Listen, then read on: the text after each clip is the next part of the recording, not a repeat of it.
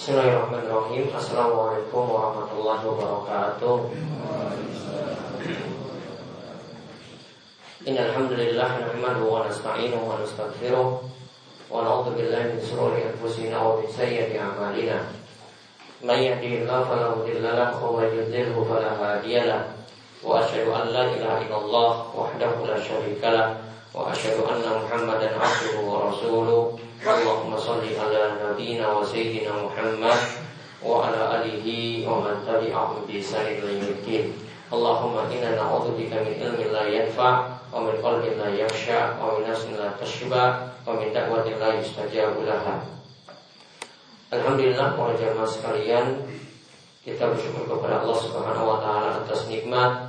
yang telah Allah anugerahkan kepada kita sekalian sehingga pada kesempatan Pagi hari ini kita dipermudah oleh Allah untuk duduk di majelis yang mulia.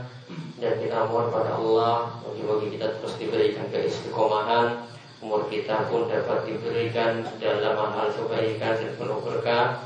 Senantiasa diberikan kesehatan dan kelapangan dalam hal rezeki dan mudah-mudahan Allah Subhanahu wa taala memudahkan kita dalam berbagai macam kebaikan.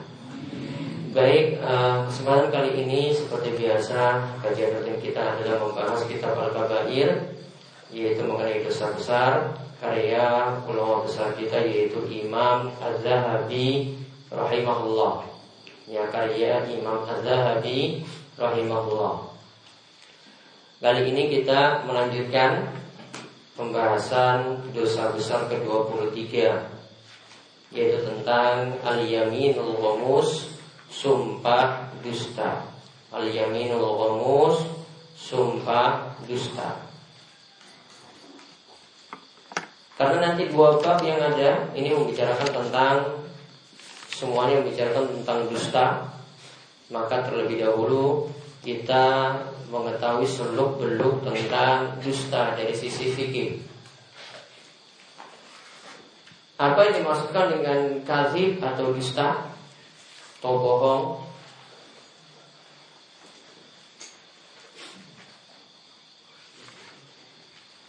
Secara bahasa dan makna secara istilah niku sama Yaitu kata para ulama Disebutkan dalam Al-Misbah Al-Munir Yang namanya kadhib atau dusta Al-ikhbaru an syai'i Bihilafi ma huwa Sawa'un fihi al-amdu wal khata'u yaitu menceritakan tentang sesuatu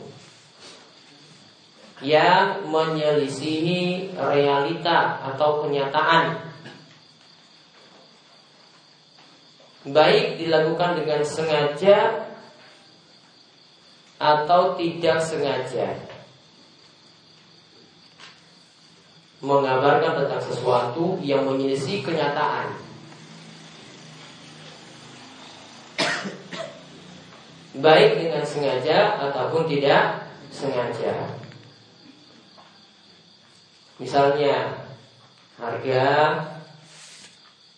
sapi seperti ini di pasaran ya itu 12 juta. Namun dia katakan bahwasanya di pasar ini tenang, ini 15. Ya, dia katakan ini benar, ini 15, silakan tanya. Ya, silakan tanya di Mogiri, di Trawono, monggo silakan tanya. Ini harga tenang loh 15. Sampai mungkin dia pakai-pakai sumpah segala biar disambar geledek, ya. Ya, saya sumpah pocong gitu ya atau sumpah-sumpah yang lainnya. Menyelisihi kenyataan. Ternyata yang ada di pasar tidak seperti itu. Ini namanya kalib atau namanya dusta atau bohong. Kita punya istilah berbagai macam. Nah, dusta di sini atau bohong hukumnya haram. Ya, hukumnya itu haram.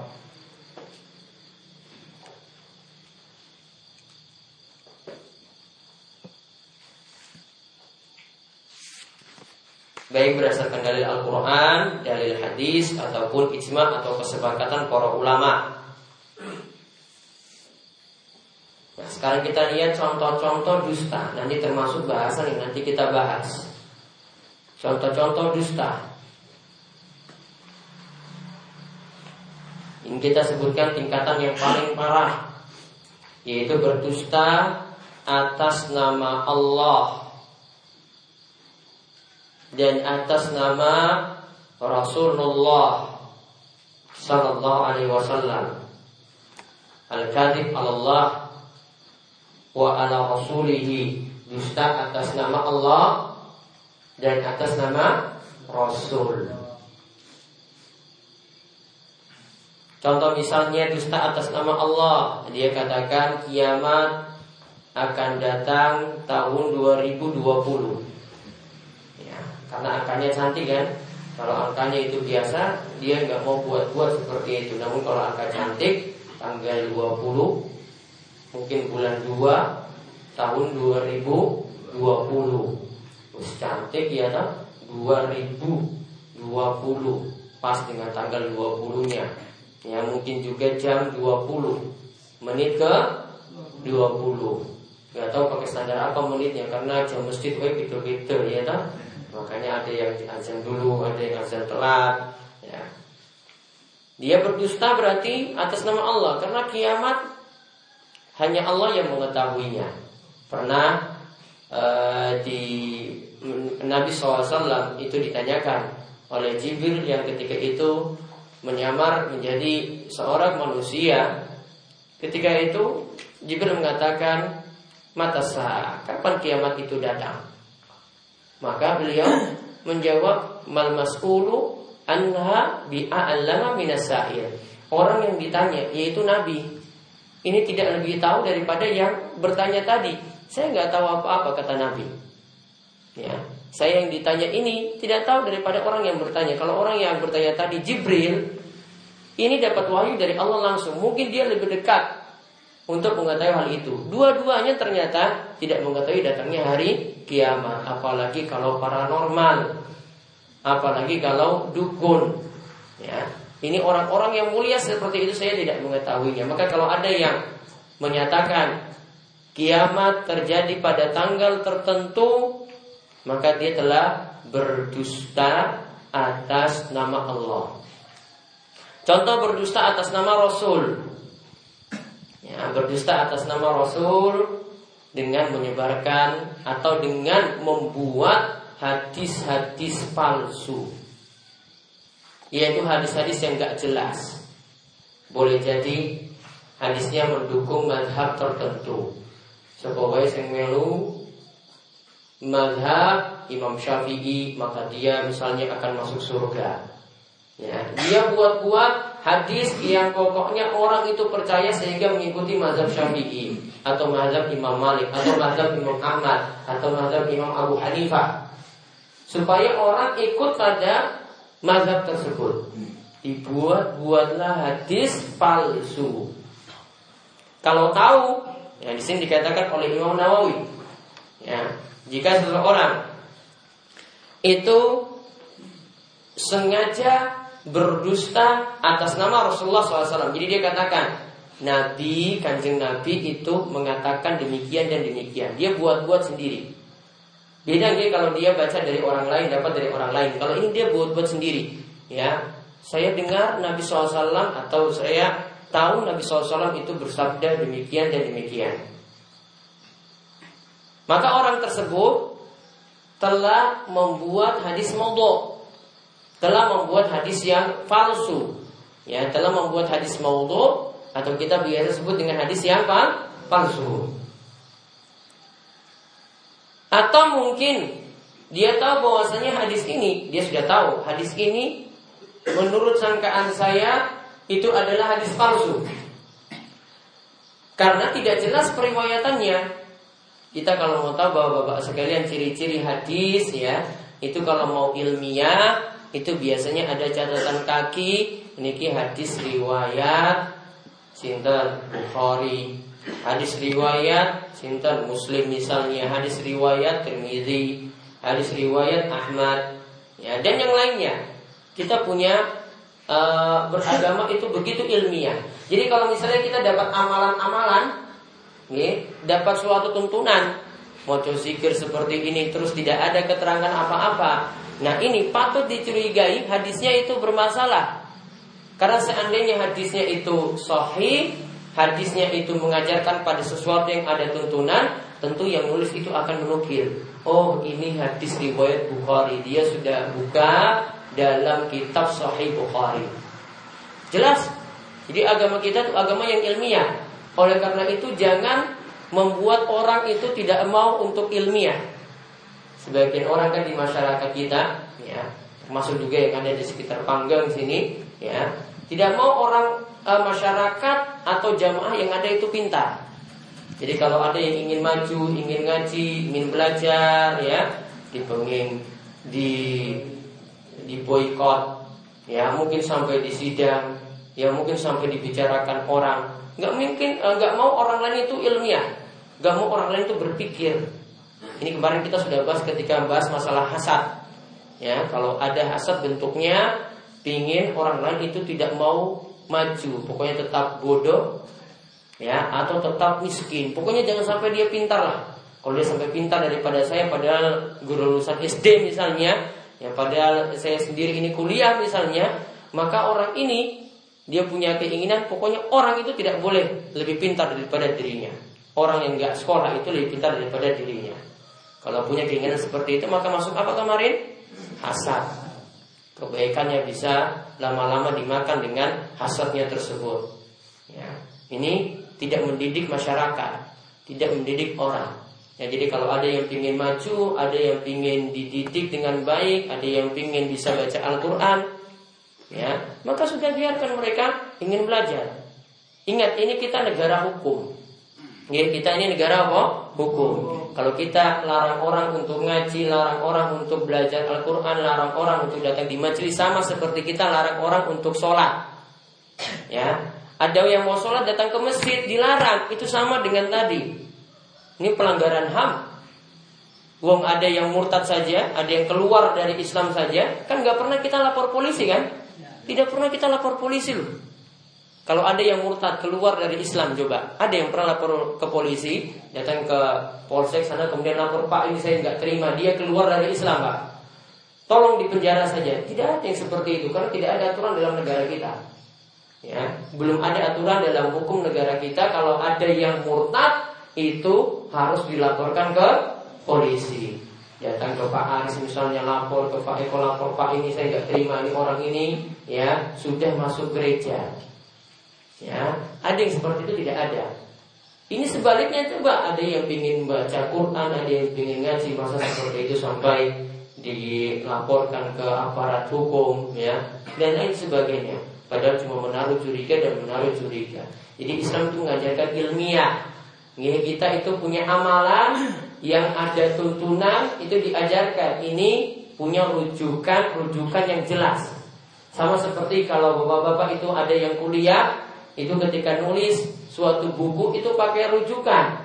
Ada referensi yang dia tulis. Ini ajarkan ilmiah. Orang kalau mau meneliti ya ini benar atau tidak? Ini ada referensinya apa? Silakan baca. Kan orang jadi cerdas. Orang jadi pintar. Orang jadi tahu. Ya yang lain juga tertular ilmunya. Oh baca di buku itu. Oh ada sumbernya di buku ini. Jadi semuanya itu bisa uh, tertular kebaikan karena sifatnya ilmiah tadi. Beda kalau orang itu sembunyi-sembunyikan ilmu. Ya sembunyikan ilmu tidak mau beritahu ini riwayat siapa. Bisa dicurigai hadisnya adalah hadis yang bermasalah. Maka tentang orang yang berdusta atas nama Rasul. Kata Nabi SAW Man hadasa anni bihadisin yura annahu kadhibun Fahuwa ahadul kadhibain. Kata Nabi SAW Siapa yang berbicara dariku, yaitu yang membuat hadis dariku. Yang dia sangka bahwasanya hadis itu dusta, kemudian dia tetap ngomong hadis tersebut, maka dia digolongkan di antara dua pendusta. Maka aturannya kalau misalnya kita mau menyebutkan hadis Ya, kita sebutkan ini dari Rasul SAW. Ada sahabat yang disebut kemudian saking Rasul. Ada hadis yang dikenal hadis sahih, hadis hasan. Kita bisa sebut seperti itu. Namun ada hadis yang palsu yang tadi saya sebut atau hadis yang doif. Maka para ulama itu membuat aturan tidak boleh nyebut hadis semacam itu saking rasul nggak boleh. Jadi tidak boleh kita katakan hadis ini Rasulullah SAW bersabda demikian. Padahal Nabi tidak pernah membicarakannya. Maka yang boleh kata para ulama, kita katakan kila. Oh ada yang mengatakan. Yurwa. Oh ada yang meriwayatkan. Ruwiya. Oh ada yang meriwayatkan seperti ini. Belum tentu Nabi. Ya, jadi kalau dapat hadis yang palsu, yang doif itu seperti itu cara menyebutkannya. Tidak boleh kita katakan hadis ini Rasulullah SAW bersabda demikian dan demikian. Tidak boleh. Karena hadis tadi tidak berasal dari roh Rasul. Itu yang pertama. Ini tingkatan paling tinggi loh, yaitu berdusta atas nama Allah dan Rasul Shallallahu Alaihi Wasallam. Contoh yang lainnya lagi, yang kedua sumpah palsu. Atau yang kita bahas di sini. Al yaminul ghamus.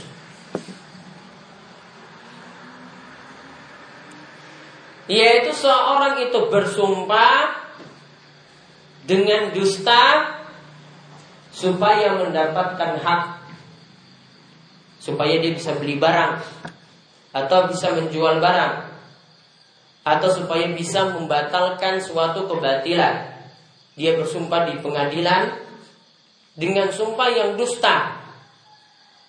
Ya, dia bersumpah di pengadilan dengan sumpah yang dusta. Dia membuat-buat uh, berita yang tidak benar ketika itu. Lalu memakai sumpah saat itu. Ya, ini juga termasuk al-yamil gomus. Dia membatalkan barangkali ada yang sebenarnya dapat hukuman akhirnya itu batal gara-gara dia bersaksi palsu seperti itu. Kemudian yang ketiga yang termasuk lagi yang termasuk lagi dusta adalah syahadatuz zur. Menjadi saksi bohong. Ada saksi bayaran. Ada kasus sengketa tanah misalnya. Ada kasus sengketa warisan misalnya. Dia bawa saksi yang palsu ketika itu. Ini juga termasuk kedustaan yang tidak dibolehkan. Kemudian yang keempat, dusta dalam rangka sandiwara atau lawakan. Ingin guyon, kemudian ditambah dengan dusta di situ. Ini kalau kita lihat di TV-TV ya seperti itu. Ya, ingin buat orang lain tertawa, kadang memojokkan orang. Ingin buat orang lain tertawa, kadang menghina orang. Ingin buat orang lain tertawa, ini pakai berita bohong. Ada nanti istilah juga uh, nanti pada bulan April besok April Mob. Ya, besok itu April Mob nanti pada pada bulan April. Apa yang dimaksudkan dengan April Mob? Bapak-bapak nanti bisa dengan sengaja membohongi orang, ngerjain orang Ya, kemudian nanti katakan terakhir, oh maaf saya tadi bohong. Itu namanya April mob. Ya, jadi mungkin dia pulang ke istrinya, kemudian dia katakan pada istrinya, tak bukat kowe. Ya, terus berlalu istrinya nangis-nangis, sudah sedih sampai sore baru dia bilang, maaf tadi saya cuma guyon saja. Sekarang April mob. Ya, sekarang April mob. Ada yang ya tidak kecelakaan namun bawa berita dari Jogja bawa pulang oh bapak Niki mati sekarang di rumah sakit Sarjito lagi diperiksa kemudian ujung-ujungnya terakhir boleh bilang maaf nggak usah sedih tadi cuma guyon saja cuma bohong karena sekarang April mau ya ya paling orang ini dijotos nanti sudah nggak bisa mati juga ya ada yang lagi nanti berita macam-macam Kadang di media juga seperti di koran seperti itu pula. Jadi dia kabarkan suatu berita yang bohong. Misalnya dia katakan pemain bola ada yang masuk Islam. Ronaldo masuk Islam. Ya. Uh jadi berita headline. Jadi berita utama. Kemudian di bawah dia tulis setelah orang baca selesai, maaf sekarang April mau. Bohongnya jadi halal gara-gara bulan April. Ya.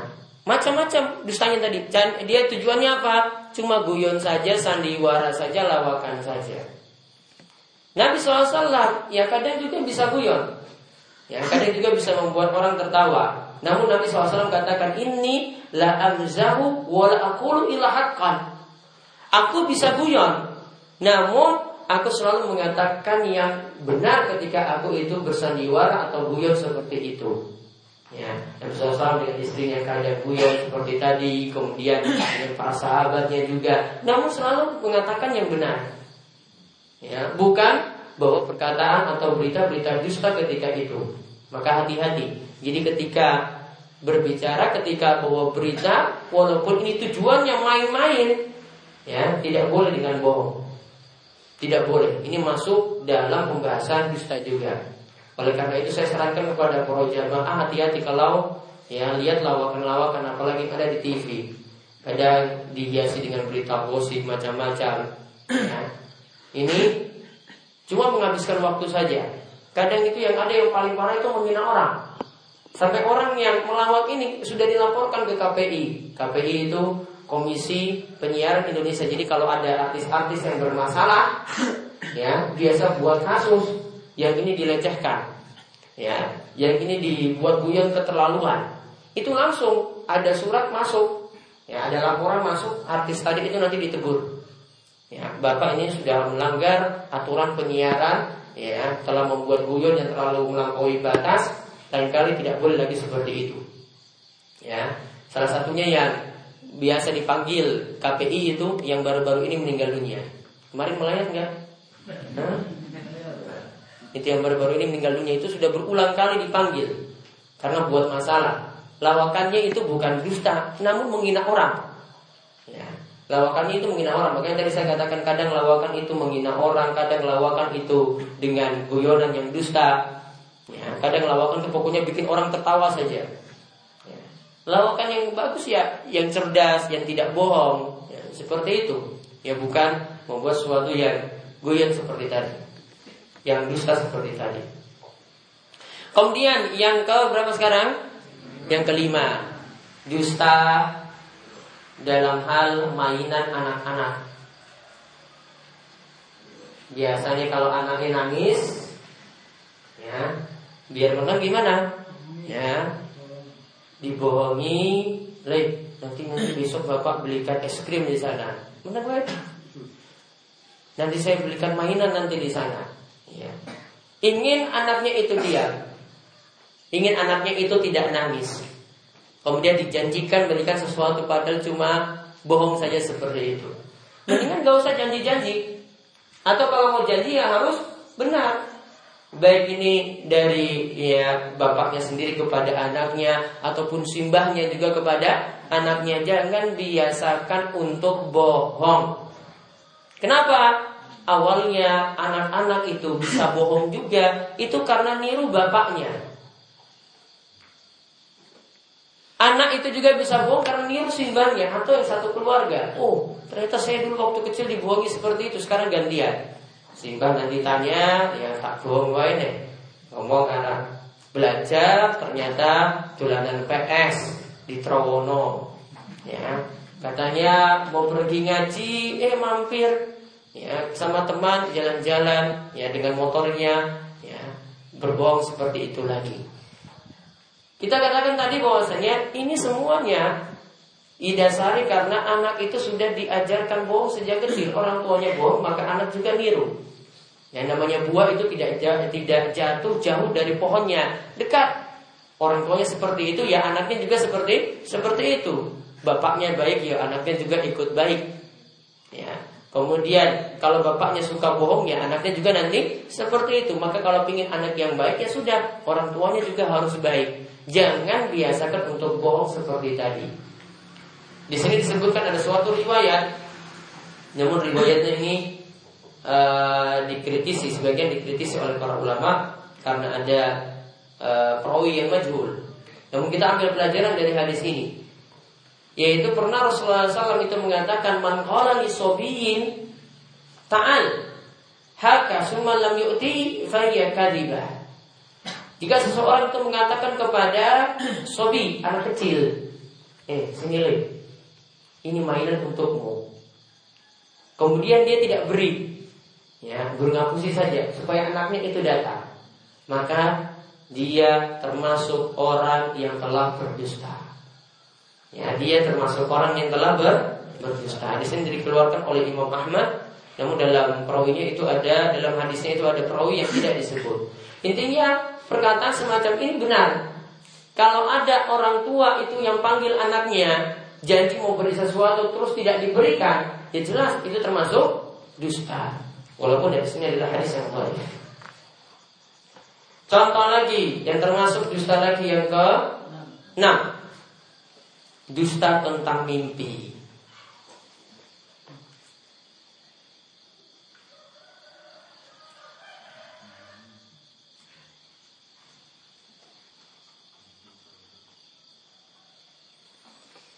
Ya, dusta dalam tentang mimpi. Padahal itu, ya, ingat ini barangkali ini cuma mimpi saja. Ada sebagian orang yang salah e, menggunakan mimpinya dia praktekkan mimpinya ini sebagai sesuatu yang benar. Mungkin dalam mimpi dia dapatkan bahwasanya oh ibu katakan kalau kamu mau tambah uh, soleh, mau cepat kaya, maka lakukan amalan ini dan amalan itu. Ibunya yang sudah meninggal dunia beri wasiat seperti itu dalam mimpi. Ya, ibunya beri wasiat seperti itu dalam mimpi. Aslinya ingat mimpi dari siapa pun kecuali Nabi Shallallahu Alaihi Wasallam tidak bisa dijadikan dalil. Jadi kalau ada yang mimpi ketemu Habib misalnya, mimpi ketemu seorang ulama misalnya dalam mimpinya, kemudian diajarkan amalan-amalan tertentu. Asalnya mimpi itu tidak boleh diamalkan. Karena ini bukan jadi dalil, kita punya dalil itu Al-Quran. Kita punya dalil itu hadis, bukan mimpi. Maka pernah Nabi SAW itu mengatakan, Inna min a'zamil farah ayyada ar-rajul ila ghairi abihi. Di antara kedustaan yang besar, yang pertama, jika ada yang ngaku-ngaku keturunan dari orang lain. Ini contoh misalnya, ada yang punya marga. Ternyata ini bukan keluarganya. Jadi kalau daerah timur itu biasanya pakai marga. Namun ada anak yang mungkin diasuh oleh orang lain, orang tuanya tidak mengasuhnya, kemudian dia nyatakan bahwasanya saya adalah keluarga ini. Misalnya, ya, dia diasuh oleh keluarga Tuasikal, kemudian dia katakan bahwasanya nama saya belakangnya Tuasikal, Muhammad Tuasikal. Padahal bukan. Ini namanya ngaku-ngaku anak orang lain. Dia bukan di garis keturunannya seperti itu. Atau misalnya dia ngaku-ngaku, oh saya ini keturunannya Pak Soekarno dulu. Dulu mbok saya dulu ya, ini istri keberapa dari Pak Soekarno? Istri kesekian. Padahal kalau ditelisik juga nggak benar berita semacam itu. Ya, dia ngaku-ngaku seperti tadi dan ini adalah pengakuan yang tidak benar karena dia ngaku anak dari orang lain. Ya ini tidak dibolehkan. Yang kedua lagi Nabi SAW katakan termasuk dusta yang besar juga au yuri au yuriya ainahu malam taro. Dia ngaku-ngaku melihat sesuatu termasuk mimpi padahal itu tidak dia lihat. Mimpinya dia katakan itu mimpi padahal mimpinya tidak benar. Tidak sesuai yang dia mimpikan. Kemudian ada lagi Nabi SAW katakan, "Au yaqulu ala Rasulillah sallallahu alaihi wasallam malam yakul." Atau mengatakan Rasulullah SAW itu mengatakan hadis semacam ini padahal Rasulullah SAW itu tidak mengatakannya. Maka kalau ada yang mengatakan seperti ini termasuk dalam tiga hal tadi, ini termasuk kedustaan yang besar. Kemudian yang ke yang ketujuh, seorang pemimpin menipu rakyatnya. Ini sudah kita bahas kemarin. Ya, seorang pemimpin menipu rakyatnya. Jadi dia diberikan amanat, kemudian dia mengkhianati amanat tadi atau menipu rakyatnya. Ini dalam beberapa pembahasan kemarin sudah kita bahas tentang pemimpin yang menipu semacam tadi. Tidak amanat seperti itu. Kemudian ini lagi yang kedelapan. Membicarakan semua apa yang dia dengar.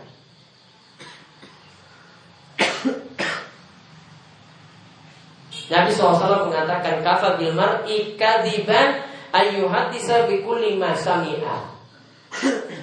Termasuk orang yang berdusta jika dia mengatakan semua apa yang dia dengar. Maksudnya di sini yang dia dengar dia tambah-tambah. Sehingga jadi banyak apa yang dia ceritakan tadi atau semuanya dia ceritakan dengan dia tambahi bumbu-bumbu dusta di dalamnya. Imam Nawawi katakan bahwasanya hadis ini memperingatkan keras setiap orang kalau dengar sesuatu dia ceritakan semuanya atau dia tambah-tambah berita yang ada. Karena kalau ini berita dari orang lain bicarakan tentang orang lain lagi bisa jadi benar bisa jadi dusta kata Imam Nawawi. Maka kalau kita dengar berita ini dari orang lain, jangan lagi ceritakan kepada orang lain semua apa yang kita dengar. Itu semua cuma gosip seperti kita sebut. Kalau ini cuma gosip isu, jangan ceritakan semuanya. Sampaikan saja ini ada yang katakan demikian sudah, tidak perlu ceritakan ceritakan semua secara detail. Padahal ini cuma kata orang lagi, kata orang lagi, dinukil lagi, dibawa lagi kepada yang lainnya. Kemudian itu tadi sampai berapa? Delapan. Ada bentuk dusta yang dibolehkan. Namun ini para ulama katakan ini hendaklah dengan kalimat yang sifatnya itu ambigu ketika disampaikan. Yaitu masih bisa banyak penafsiran. Ya masih bisa banyak penafsiran. Misalnya, kita tidak ingin orang lain tahu keadaan kita ketika itu sakit. Ya, kita tidak ingin orang lain tahu keadaan kita ketika itu sakit sudah saya sakit ya sudah sakit sendiri nanti Allah itu yang sembuhkan. Ya, nanti Allah itu yang sembuhkan. Tidak perlu mengeluh kepada orang yang tanya juga bukan dokter. Ya, cuma tanya biasa. Nanti ditanya gimana kabarmu? Sudah sehat? Alhamdulillah. Sudah sehat. Maksudnya sehatnya itu gimana? Masih lebih mending daripada yang kemarin. Kemarin itu lebih parah. Jadi sehatnya dia kata ngomong sehat tadi bukan sehat total. Namun apa? Masih lebih mending daripada yang kemarin. Tujuannya apa? Biar orang lain tidak terlalu sibuk dengan kita. Biar orang lain itu tidak terlalu memperhatikan kita. Sudah kita selesaikan urusan kita sendiri. Ini para ulama sebut dengan tar, uh, tauriyah. Yaitu kata-katanya saja dibuat seolah-olah kita sehat ya. Ternyata itu cuma ya mendingan saja daripada yang kemarin. Istilah kita itu basa-basi ya. Namun kalau ngapusi ya nggak boleh. Contoh misalnya ya dia sekarang lagi mandi padahal janji jam 9 ya lagi mandi gimana kamu sekarang di mana iya sebentar lagi saya jalan padahal lagi mandi loh dia bilang apa sebentar lagi saya jalan kalau kita dengar sebentar lagi saya jalan gimana berarti kan sudah di naik mau siap-siap naik motor kan Iya. Namun dia bilang apa? Sebentar lagi saya jalan. Padahal masih ambil handuk mau masuk kamar mandi mau pergi. Ini namanya bohong. Ya. Beda kalau ya dia sudah siap-siap motor. Ini saya sebentar lagi di jalan. Ini ini sebentar lagi saya mau jalan. Ini sudah siap-siap pakai motor. Ini jelas benar. Namun kalau tadi kan kita kan biasanya basa-basi seperti itu. Ya, monggo silakan kamu saja yang makan. Ah, benar saya yang makan. Iya kamu saja. Ternyata ah, saya nggak mau. Oh sudah saya aja yang ambil. Basa-basi lagi. Ya. Kalau ini masih basa-basi yang wajar. Kalau tadi ini namanya bohong. Kalau ditanya sekarang lagi ngapain? Sudah jalan belum? Ya. Kalau bilang ah saya mau mandi saya baru mau mandi, belum jalan. Nah itu namanya jujur. Namun kalau bilangnya ah nanti saya ini sudah siap-siap ini loh, sudah mau di sudah mau di kendaraan. Padahal mau lagi ambil handuk, masuk kamar mandi, belum lagi dandan, tunggunya itu lama. Nanti sampai sana dia bilang apa? Maaf tadi jalanan macet. Ya, maaf tadi jalanan macet. Ujung-ujungnya salahkan jalan lagi. Padahal awalnya itu bohong. Ya, itu tidak boleh. Adapun dusta nanti yang dibolehkan, ini kalau disebutkan dalam hadis, itu di antaranya yang dengan kata-kata tauriyah tadi, misalnya untuk menimbulkan hubungan yang baik antara suami istri. Itu boleh. Misalnya, istrinya lagi marah-marah, lagi masalah, kemudian katakan, aduh istriku, kamu ini satu-satunya yang paling cantik di dunia. Ada memang yang katakan dia cantik di dunia itu ada kan? Namun untuk menghibur saja hatinya, kamu masya Allah tidak ada yang saya temukan di dunia ini yang lebih baik daripada kamu. Ya supaya dia diam, supaya dia tenang, ya dihibur seperti itu. Ini boleh, ya boleh ini kata-kata tauriyah. Masih bisa ditafsirkan sana sini kan? Itu menurut saya loh, menurut saya bukan yang lainnya. Masih bisa ditafsirkan sana sini. Contoh lagi yang dusta yang masih boleh ya untuk ngatur strategi perang. Ya, ini tujuannya untuk ngakal-ngakali musuh misalnya. Ya, kita ketika itu untuk ngatur strategi agak sedikit buat mereka tertipu, ya ini masih dibolehkan. Jadi kalau ada tujuan atau ada masalah itu masih boleh. Namun kalau tidak ada tujuan tadi, ya seperti didik anak, kemudian berbohong, seperti bersumpah, kemudian berbohong, ya dan tujuan-tujuan yang lainnya tidak ada maslahat yang besar, tidak ada kebaikan yang besar, itu tidak dibolehkan. Maka kita lihat hadis-hadis yang ada nanti membicarakan tentang dusta semacam tadi, terutama tentang sumpah palsu, insya Allah secara lebih detail kita baca hadisnya pada pertemuan berikut. Sekaligus nanti kita bahas tentang gemar berkata dusta, sedikit-sedikit bohong, sedikit-sedikit bohong. Nanti kita bahas pada pertemuan berikutnya insya Allah. Ada yang ditanyakan monggo? ya Pak Sumar. Assalamualaikum warahmatullahi wabarakatuh. Waalaikumsalam warahmatullahi wabarakatuh. Dalam pendidikan kan sering terutama anak-anak kecil didongengkan hmm. Kan ada ustaz yang anti dongeng hmm. Nah yang itu kan kemungkinan faktanya nggak ada Iya Cerita-cerita yang hmm. itu termasuk cerita yang dibahas ini apa? Intinya dongeng itu semua tahu bahwasanya itu berita tidak benar atau cerita tidak benar atau asal usulnya tidak jelas. Kita tahu seperti itu. Artinya orang-orang sudah tahu itu bohong. Namun disampaikan juga atau orang-orang itu tahu asal usul cerita tadi itu ya nggak tahu dari negeri antah berantah dari negeri yang mana juga tidak jelas. Maka kalau orang ceritakan istilahnya di sini tidak manfaat karena kita ambil suatu pelajaran dari sesuatu yang tidak benar.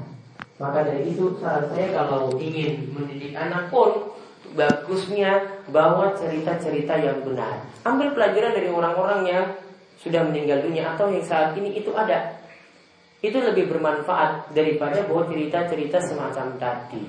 Ya, contohnya misalnya orang yang sudah meninggal dunia cerita dari para sahabat, mereka punya cerita itu banyak. Mulai dari Nabi sendiri, mulai dari para sahabat yang besar yang kecil, anak-anak sahabat juga ada cerita-cerita mereka. Kemudian orang-orang yang sekarang saat ini bisa juga diambil pelajaran orang-orang atau tokoh-tokoh yang kita kenal kebiasaan yang baik-baik seperti ini. Kalau itu baik dan bisa diceritakan, ceritakan. Ya, orang lain itu bisa ambil pelajaran itu lebih manfaat. Kalau yang tadi kita sebut membicarakan hadis yang dusta, nah dia sengaja membuatnya, ya dia sengaja membuatnya dan ini atas namakan Rasul. Kalau tadi orang-orang sudah tahu, namun kalau yang dibuat tadi hadis, orang-orang tahu ini adalah hadis dari Nabi. Namun dia sengaja buat-buat semacam itu. Ini lebih parah daripada yang tadi. Jadi istilahnya kurang manfaat saja. Saya katakan kalau menceritakan sesuatu yang tidak jelas semacam itu. Allah Ada lagi? Gitu. Makanya tentang andai kata dalam peperangan itu kita disuruh ya, bersumpah mengakui bahwanya Presiden Surya sebagai imam itu bagaimana uh, hukumnya soalnya dalam keadaan terpaksa kata benar itu bagaimana? Baik. Tatkala itu maka pemaksaan yang ada kalau sampai mengancam jiwa boleh seseorang itu mengikuti pendapat tersebut bahkan sampai kata-kata kekufuran. Namun hatinya tetap dalam keadaan mutmain tetap dalam keadaan tenang. Artinya hatinya ini tidak menerima. Namun dalam keadaan terpaksa karena ingin nyawanya itu selamat, dia mengatakan seperti itu. Seperti ini masih diberikan keringanan. Kalau apa? Jelas-jelas ancamannya itu besar. Namun kalau cuma gertak saja, nakut-nakuti saja, ini belum. Namun kalau sudah diancam bunuh, maka ketika itu boleh kita mengatakan sampai perkataan kufur asalkan hati dalam keadaan beriman. Yaitu tetap yakini itu tidak benar. Ada lagi? Iya. Uh, yang saya tanyakan tentang menceritakan uh, di suatu pengajian tiba-tiba ada seseorang dari jemaah itu mengatakan itu hadis dari riwayat siapa Ustaz? Uh, terus karena si Ustaz lupa mengatakan ini hadis dari siapa terus mengatakan yang yang dia tahu saja ini bukan muslim. Nah, ternyata sampai di rumah bukan hadis riwayat muslim atau uh, Quran ini Quran surat Al-Baqarah ternyata yang uh, yang diceritakan surat Aisyah itu bagaimana terus yang kedua kali uh, mimpi itu sesuai dengan, dengan hadis itu bagaimana Baik. Ya. Baik, yang pertama. Jadi kalau ada ustadz semacam itu ditanya dia punya dua keadaan berarti. Ada yang sengaja. Kalau dia sengaja sebutkan ngasal, uh ini biar orang-orang tahu, uh kalau saya itu kuasai hadis. Jadi kalau dia tanya punya saya jawab saja, ah ini Bukhari Muslim. Padahal dicek tidak benar. Maka berarti dia berusaha atas nama Nabi. Kalau tidak benar. Namun kalau itu tidak sengaja, Ya, menurut hafalan yang dia hafal ya itu Bukhari Muslim. Namun ketika itu keliru. Pulang dia cek lagi keliru. Maka dia punya kewajiban untuk meralat. Mengoreksi, membetulkan. Kemarin saya mengatakan keliru. Yang benar ini hadis riwayat ini. Seperti itu tidak masalah. Dia dikatakan sebagai orang yang keliru. Ya. Inna Allah ala khoto'a wa nisya'ina wa mastukrihu alaihi. Sungguhnya Allah itu memaafkan orang yang dalam keadaan dipaksa, orang yang dalam keadaan keliru seperti tadi, dan orang yang dalam keadaan lupa. Ya, tiga orang tadi itu masih dimaafkan karena tidak sengaja. Ada lagi? Oh mimpi. Mimpi tadi kalau bersesuaian dengan hadis, ya berarti harus tahu hadisnya dulu. Maka kalau bersesuaian bisa diamalkan. Namun kalau tidak bersesuaian atau tidak tahu asal usul hadisnya, maka tidak boleh diamalkan. Jadi yang diamalkan itu bukan mimpinya sebenarnya, namun mengamalkan hadis. Ada lagi? Hmm. Seringkali berita bohong atau berita palsu sering muncul di masyarakat Pak Ustaz. Itu seumpama berita bohong yang pertama itu yang kedua minta mengira bahwa berita itu terus diceritakan lagi. Iya, hmm. yang kedua itu katakan itu dosanya dibagi-bagi atau dosanya yang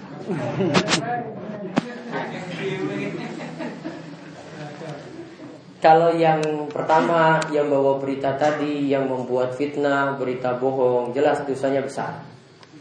Orang yang nukil lagi karena nggak cross check, nggak cek ulang, menyebarkan berita itu lagi, maka juga kena dosa namun lebih ringan daripada yang pertama. Karena apa? Setiap berita kata Allah, ya ayyuhalladzina amanu in ja'akum fasiqun binaba'in fatabayyanu. Wahai orang-orang yang beriman, jika datang berita dari orang yang fasik, termasuk orang yang tidak jelas beritanya, maka tabayunlah terlebih dahulu, cross check ulang, cek ulang dulu, tanya-tanya dulu, jangan nyebarkan dulu. Ini termasuk ini Bapak-bapak harus perhatikan ini termasuk kalau kita dengar berita-berita dari orang, bicarakan tentang orang lain. Jangan terima mentah-mentah. Cek dulu. Ya, sebelum itu disebar. Jangan sebar lagi. Kalau sebar lagi, wah, saya dapat berita seperti ini loh, isu seperti ini loh. Nggak cross check ulang. Jadi masalah. Ini tersebar lagi, kita nanti jadi orang yang turut menyebarkan berita yang tidak benar. Walaupun nanti orang yang pertama tingkatan dosanya lebih tinggi daripada orang yang di bawah. Karena dia yang pertama kali membuat berita bohong. Ya, jadi jangan terus serta. Sudah diamkan saja kalau bicarakan tentang orang, pokoknya diam saja. Nanti kalau dapat yang benar baru sudah. Ya, baru sampaikan pada pihak yang bisa menasehati atau pihak yang berwenang. Itu lebih manfaat daripada kita ceritakan lagi pada orang lain. Ada lagi? Gitu. Dulu saya itu pernah uh, kenal seorang kiai. Itu dia mempunyai rencana, uh, bukan rencana sampai uh, membongkar apa itu kuburan. Tapi warganya itu diajak semua untuk membongkar kuburan ada yang tidak terima. Kemudian kiai itu berkata saya itu sudah minta izin sama ahli kubur di sini agar kuburannya itu dibongkar. Dia minta izin kapan ketemu? begini Ustaz dia itu kan katanya hanya untuk membohongi apa hmm. uh, masyarakatnya tapi bohong yang dibolehkan. Katanya dia itu sampai berdiri di atas kuburan terus nanya wahai ahli kubur uh, yang tidak setuju kuburan ini saya bongkar silahkan dari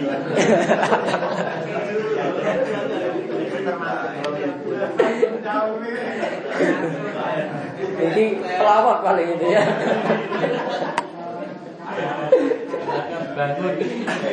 Aduh. Ya kalau orang orang pintar percaya itu aduh keterlaluan sekali. Aduh. Mungkin orang yang gak sekolah mungkin mungkin bisa percaya. aduh, gayanya model ngapusinya gak berkelas. Nggak berkelas dia itu ngapusi uang. Yang jelas dia buat kedustaan yang besar seperti itu. Ini masalah goib terus sudah seperti itu lagi kita pakai logika saya gak masuk gitu coba lihat. Masa suruh yang ada dalam kubur ngacung coba gimana ngacung?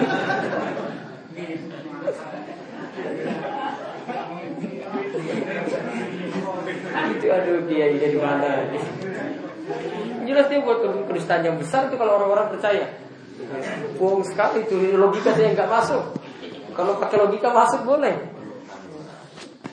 Jelas itu berita bohong ya mengenai anu Diki uh, ada orang yang bertanya kemarin tentang membersihkan kandang atau lepang.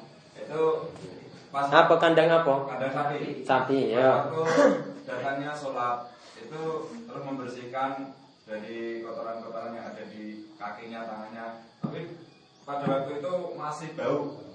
Iya. nah, terus uh, sudah berusaha untuk membersihkan tapi tetap saja bau. Ya. itu digunakan untuk sholat bagaimana aslinya boleh menurut pendapat yang tepat pendapat mayoritas ulama kotoran dari hewan yang boleh dimakan itu masih suci. Pernah Nabi SAW menceritakan uh, ada orang yang punya penyakit ketika itu Nabi SAW perintahkan kamu minum kencing dari unta. Dan unta ini termasuk hewan yang boleh dimakan. Kencingnya disuruh minum ya kencing kencingnya itu disuruh minum berarti kalau kencing disuruh minum tadi dan ini dari hewan yang halal untuk dimakan maka para ulama itu katakan setiap hewan yang halal dimakan asalnya kotorannya dan kencingnya itu masih suci. Dan Imam Syaukani juga menyebutkan kaidah kalau asal segala sesuatu itu suci, maka termasuk kotoran ini juga suci. Siapa yang katakan ini najis, maka dia telah membebani seseorang dengan suatu hukum. Kalau tidak ada dalilnya tidak boleh. Maka kembali kan ke hukum suci ya dan ini menjadi pendapat mayoritas ulama kebanyakan ulama menyelisih mazhab syafi'i jadi mazhab Syafi'i saja yang tidak menyetujui pendapat ini. Ya, kalau ini suci, berarti boleh juga diperjualbelikan kotoran sapi, kambing, ya, kotoran ayam dan yang lainnya bisa dijadikan pupuk itu juga bisa dijual. Ya, karena bertolak dari yang menyatakan tadi ini adalah suci. Ingat suci di sini bukan maksudnya kita boleh makan. Ya, suci ini apa untuk hal disentuh. Nggak ada saya katakan suci tadi oh berarti sapi itu dikonsumsi. Nggak ada saya nggak ngomong tadi kan? Jangan nambah-nambah. Ya jadi nggak semua berita yang didengar itu diceritakan. Saya cuma katakan suci. Suci itu maksudnya apa? Disentuh ya masih boleh ada kotoran tadi sisa ketika sholat masih tetap sholatnya itu sah ya itu maksudnya namun kalau kencing unta tadi memang ada anjurannya dari Nabi karena beliau perintahkan untuk minum sebagai obat. Jadi kalau yang mau pergi umroh cari kencing unta itu di mana saya mau minum. Nah itu karena punya manfaat, punya khasiat. Ada susu unta juga, kencing unta juga sama. Tapi teleknya enggak. Ya, cuma disebutkan tadi apa? Kencing unta saja. Jangan tambah-tambah lagi. Ada lagi? Sambol? Nah, Pak kasihnya. Ini saya tanyakan ini benaran tapi bohong. Maksudnya benar. Kan ada orang yang bacaannya itu bacaan Qurannya dia lebih masih agak kurang daripada yang lain. Tapi ketika di masjid, pokoknya dia inginnya dari imam. Oke. Okay. Dan tujuan saya dia jadikan imam agar dia senang ke masjid.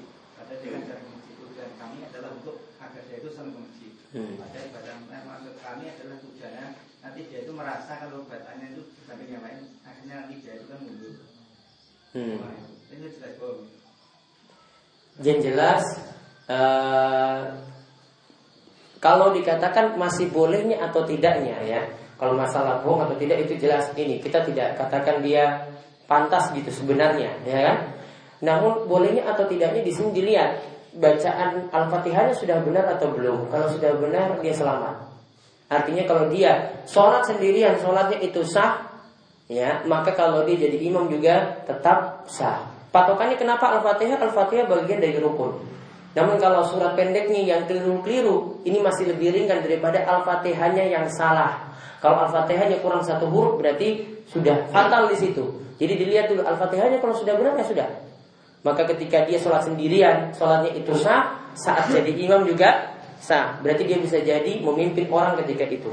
Nah sekarang tugas kita untuk yang sudah terbiasa seperti tadi, tinggal dia saja yang dididik untuk bisa bacaannya itu bagus.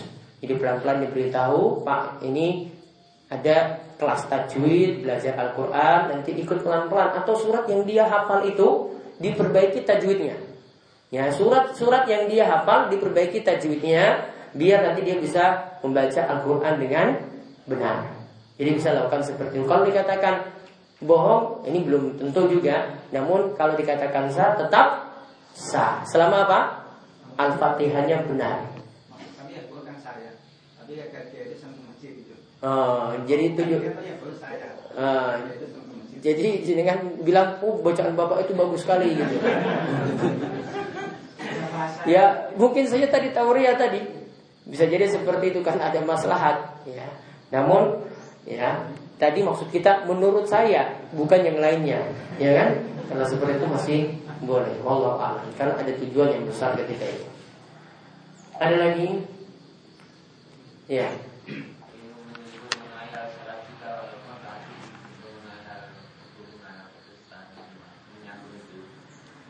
sampai di orang yang sholatnya itu masbuk atau sama masbuk itu terbilang tertinggal satu rekaat dari bacaan yang mana yang Baik, ya. ingat atau dianggap itu sudah tertinggal satu rekaat karena ada yang uh, setelah tertinggal KPK itu sudah harus itu mengulang atau tertinggal ada yang terbilang apabila tidak tertinggal dari rukuknya itu sudah terbilang itu tidak tertinggal dalam satu rakaat.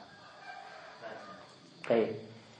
Intinya eh, pendapat yang benar atau pendapat yang lebih tepat dalam masalah ini para ulama bersisi pendapat. Ada yang katakan kalau tidak sempat baca Al-Fatihah berarti dia tidak dapat satu rakaat. Namun pendapat yang lebih tepat, ya patokannya adalah rokok.